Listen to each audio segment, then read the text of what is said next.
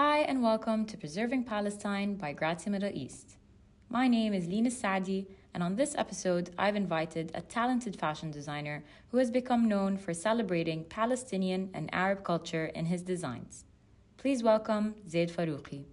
Hi, Zaid. Hi. How are you? Thank you for having me today. Thank you for being here. Thank you for uh, agreeing to do this with me. Of course. Now, I want to know more about you, your brand, what you do, how you started. Tell me everything. All right. So, um, actually, my parents being Arab and actually children of Palestinian refugees, I think there was no option other than being a doctor, studying business, architect, and and a lawyer. other than that, those are not something to um, follow. Uh, I actually have a business degree. I find it so funny, but uh, I actually have a business degree and a minor in fine arts. Uh, okay, which was that's I, amazing. Yes, which is something that I kind of went against their will and did a minor in fine arts. We both kind of have like the same background, you know, Arabs that studied things that you wouldn't expect an Arab to study. and then I actually went and got a second degree in fashion design afterwards, following it, because I was just like, okay, the deal was like I get my degree and then I could do whatever I wanted. And that's exactly what happened. So I went and got a degree in fashion design. I moved to Dubai when D3 was starting up. Um, so when was that? That was a while back. Back in 2015, January okay. 2015. So you've been here a while. Okay. Yeah. Um, and uh, I wanted to be back growing up in a very uh, kind of proud family um, of being Arab or being from the region. I wanted to move back in the region and be part of the creative community that was rising. Um, I knew at the end, no matter how, even if I had an American passport, even if I lived in Europe, um, my my name or my title title will be hyphenated, right? At the end of the day, I'm the Arab designer, and if I don't claim that and embrace it, um, I'll still be Arab American, or in Europe, I'll be the Arab. People love putting labels on you. exactly. So I was just like, you know what? I'm I'm taking it all, and I'm moving back to the Arab world. Moving back, it was an eye-opening experience because I got to realize um, how much of our clothing, uh, specifically. Um, our traditional clothing hasn't evolved. Mm-hmm. So for us, um, a lot of the clothing that has happened, and I think we as Arabs are one of the most avant-garde and more spending people on actually luxury items. That's that's uh, that's a fact. Uh, but um, looking at it as as terms of traditional, we thought we came in and I, I looked at it and I'm like, half of us have ditched our traditional clothing because it wasn't Western looking enough, or at some points it was outlawed to wear our traditional clothing in certain spaces. Still is in some countries, France, or even in the region, right? When we were colonized, so during the French, during the British empires, um, colonial times, we weren't allowed to wear certain of our traditional clothing. Uh, like that's why the kufiya is a symbol of Palestine, of resistance, because people weren't allowed to wear it mm-hmm. um, at certain points. So, in a sense, um, going back to it, I realized there was a point where someone hit the pause button. I think we've gotten to a point where we actually, I believe, really acknowledge the fact that we need to heal. Mm-hmm. And the only way healing is acknowledging and speaking about the traumatic experience, that generational trauma yeah. that we all experienced. Yeah, and that's the thing. I feel like people hope for us to forget. You know, they they they think we will. They thought we will. They they still hope and pray that we will forget but I promise you, I personally will never forget a single story that my parents have told me, my grand- grandparents have told me. I will make sure to say their stories and let them echo out so that the whole world can see and hear, because that is the only way that we can ever get out of this. You know what I mean? And it's really, I believe it's it's up to us. And people always say like, how are Palestinians this resilient? You know, like when are they gonna give up? Like they say it as a joke. and I go like, never because I mean this is why it's it's it's my parents, your parents, my grandparents, your grandparents. It literally trickles down through every single generation and we're taught like this is what happened to your ancestors. Don't forget about this, you know, not even my ancestors. I mean, my grandparents, you know, it wasn't that long ago. And yet it also feels like it's been centuries and an eternity. You know what I mean? And it's just, I feel like we are really the most resilient people and we will always be and we will keep doing whatever we can and I just hope to God that my kids one day, I'm sure you're going to do the same thing with your kids. We're going to ingrain it in them, instill it in them. You know what I mean? Pass on the trauma. Not trauma. No, no more trauma. No more. Hashtag Heal. no more trauma. We're, we're, we are going to be healed. Exactly. We're healing them. It's time to heal. Uh, I agree. And I think one other thing that I'd like to add to that actually how resilient I think we are as a region mm-hmm. because we see all our neighboring countries Definitely. as well and everyone speaks about that resilience they're like how can and I look at it and you know what because I, I in the back of my head I'm like well those places have been there for thousands of years uh, I don't know. We've been colonized for how many times? And we look at it and you're like, yeah, because they were able to actually live there and thrive. It becomes part of our thing, I believe, of our DNA, mm-hmm. um, of being who we are, that we're taught that. We're taught how to live with certain aspects and kind of be okay with it because you're living in your homeland, you're living on your own soil, and there's nothing beyond that. But me and you aren't living in our homeland. We're not living on our own. Soil. We are. We are. If you look at it as a, a community, region. a region, mm-hmm. right? Yeah, we are. And honestly, I I do feel at home. You know what I mean? Like when I was younger, honestly, I always felt misplaced. Like where am I? Who am I? Where where do I belong? I don't have a place I can call a home. But now, I feel like you know what? If anything, maybe I'm lucky that I can get to call so many places my home. The Middle East is my home, you know, from, I mean, the GCC to the Levant to North Africa to wherever I want. I feel at home everywhere. You know what I mean? It's because of our mother tongue. Like going back to what you said about just speaking this the same language, even if there's dialects that differentiate them or accents that differentiate them, you feel at home.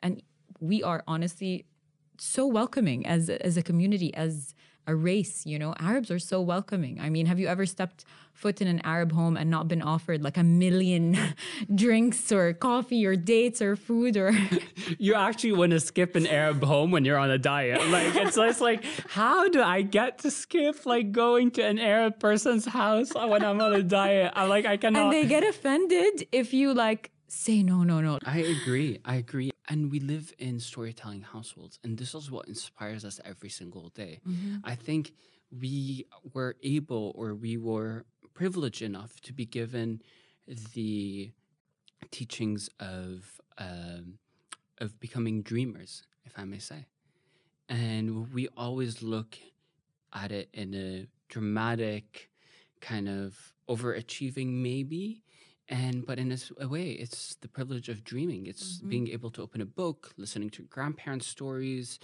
anything of that sort and it takes you away to a different dimension mm-hmm. and i don't know if that also adds to like you escaping a certain reality mm-hmm. because and that's yeah because sometimes reality is too difficult to to comprehend so you want to escape you know and i feel like maybe correct me if i'm wrong but maybe your escape from your reality was designing clothes. And that's like i mean your brand is your escape from reality. A hundred percent. Because our brand we don't create collections we create themes and it's a celebration of for example a woman that walks into a palace and nothing lights her path except for candles. And candles drip onto her clothes as she walks through the night. And that's actually the whole thought of our return. So a woman that walks into a castle like a historic castle that was abandoned. Wow um, we talk about revival, which is the rightful ruler of the region. She's a female and she deconstructs traditional male clothing and to further enhance her power because she is the rightful ruler mm-hmm. as a female. in a sense, it is. It's a celebration of who we are, a celebration of our clothing, um, our identity. Uh, I, I, we want to be. I don't. I, I don't know if it's the tr- right army is the right way, but the rising tribe that actually changes our dark course of history, and actually are able to come together into whatever glorified story that our parents or ancestors have told us of us coming together, it's really embracing that again Mm-hmm. and celebrating ourselves because we need to heal because of that. Yeah, me bin me. Wow, that was beautiful. I'm getting a little emotional. so we sidetracked so much, by the way. If you really think about it, the first and only question I asked so far led to all of this. so we're just gonna go back and I wanna know a bit more about your journey to becoming, you know, where you where you are now with your label. I wanna know what made you decide you wanted to be a fashion designer? Like at what age? Do you have like a specific moment that you remember where you considered it or was it something you just always knew? Um, actually, I it was something that I always knew, and I always had that storytelling aspect in my family. So I was stuck, or I'm still stuck, in the glory days that my grandparents and my great grandparents have spoken about, and my parents have spoken about. So, in a sense, I want to fall back into that. It is falling back in love with the artistry and everything we had as a mm-hmm. culture, holding on to our identity and who we are as a region. It's so important. Yeah, and not losing that essence. And I think that's the most important thing because we, you know, we we try to get furthest away from who we are and maybe in a sense whitewash ourselves. As even a white passing Arab, like I'll tell you, like sometimes it's just like I don't any it's just easier. it's Easier. Yeah. Uh but no, it's just fully embracing who you are Mm. and your identity. Yeah, you know, I like as when I was younger, I I used to remember before I went to uni, I would ask my dad and my my parents and like random people if, if people ask me where I'm from when I get to college, is it fine if I say I'm Palestinian? And just to think that I know almost every single Palestinian listening to this right now probably went through the exact same thing. I guarantee that you did. I, I'll put money on it. every single pa- Palestinian asks their parents or their, you know, role models, who, whoever, this question. And it's so messed up. Why do we have to reconsider, like, saying where we're from? What, like, what's wrong? Like, did you get what I mean? It's like I'm, like, I'm basiba hada, you know, and just by saying where I'm from. if I may say, for whose comfort is it? Mm-hmm. Because it's not, my- it's not, It's not my comfort. Uh-uh. No, I don't want to deny it. Do you? Uh, no, then f it's for whose comfort. And sometimes you know you're you're in a and you and I both know that sometimes you're in such a very tight position that you're like I cannot have this conversation right now, and you will, Masan, I would. I would say I'm Jordanian Palestinian, or I would say I'm Jordanian, just because I know that moment When they look at you differently. when yes Oh. or or not only that or when you're surrounded by the people that will not understand it Mm-hmm. or you know you know today is i'm not in the mood to argue Yeah, yeah. Some days I wake up and I'm like. or when they don't even know what Palestine is. I've been in so many positions where like I, I questioned it. Should I? Should I not? You know, sometimes it's just easier not to. But honestly, I'm telling you, I am at the point of my life right now where I don't I, I just I, I I don't care anymore. I mean, if you won't accept me, not you. but if someone won't accept me or give me that job or promote me, whatever it is, if someone won't evaluate me based on my qualities alone, forgetting that I'm from wherever I am, then I don't I don't want it. You know what I mean? I don't want that job. I don't want that career. I don't want that promotion. I don't want that whatever it is. I am who I am and I'm so proud of it. And I know that you are too. And hopefully, you know, we're just gonna help more Palestinians, younger generations and others to not feel as afraid as we did when we were younger to say where they're from, you know? And I think we are at the forefront of that, right? We have a voice. We both have a voice, and we're actually doing that. And, um, you know, this is something that I also had to battle myself. I think with a brand, as a representative of a brand, um, especially last May, right? When the movement was happening. And um, just to keep it aside, um, I think a lot, we got the question and internally with the team, where like, how vocal do we want to be? And I think we got into the realization where, like, you know what? Since me, the creative director, is of Palestinian origin, that if you don't like it, you don't like it, you don't want to endorse it, don't buy the product. At the end of the day, you know, even if you didn't know you I was Palestinian or anything, um, you're you're buying into the you're giving a small business a bit of money to survive or to actually continue and prosper and grow. So if you're not endorsing the movement or not endorsing who I am as a nationality or my place of origin, then that's it. We just want people who are supporting us. I have a question to ask you. Tell me. When we go back one day, will you give me a ride? what is Saint Levant's song? Uh, uh, you know that song? Uh, He- uh, Haifa in a Tesla, right? Oh my Uh, do you know that song?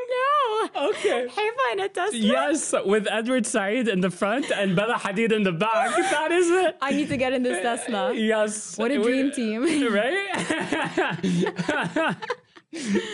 well, shout out to him if this does get aired. you still didn't you still didn't answer my question though. Yeah. Can I ride with you? Of course. We're all riding together, right? All of us in one In one Tesla. So I have a very important question for you, which is going to be probably very difficult to answer.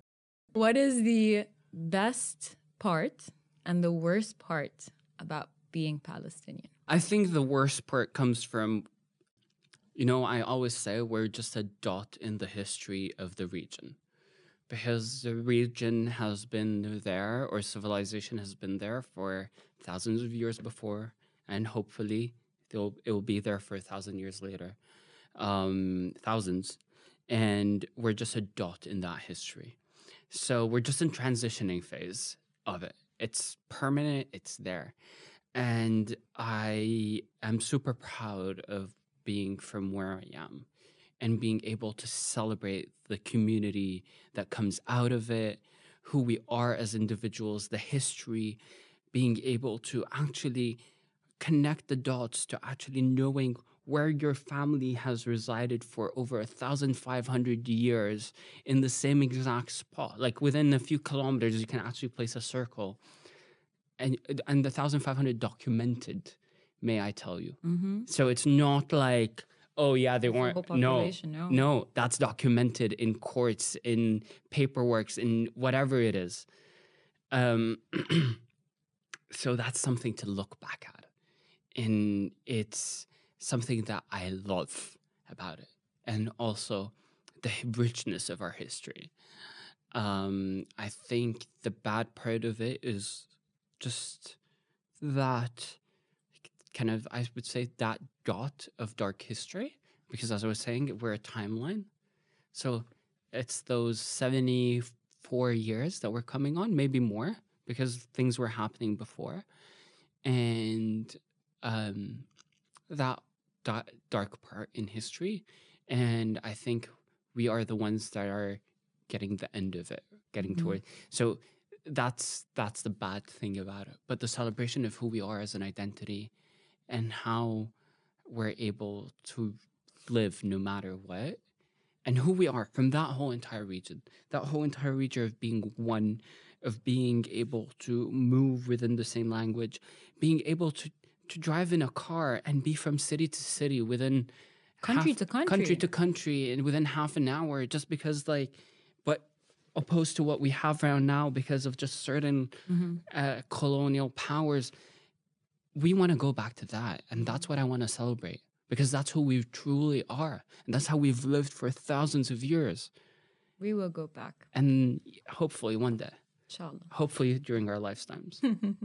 And tell me, Zaid, when you go back one day, which you will, and we all will, what is the first thing that you're planning on doing? we put on a show. And that is a great place to end this podcast, this episode. Thank you so much, Zaid, Thank for you for being having me. here. It was such a pleasure. My name is Lena Sadi, and we thank you for listening to this episode of Preserving Palestine by Grazia Middle East. Tune in for a new episode next Wednesday.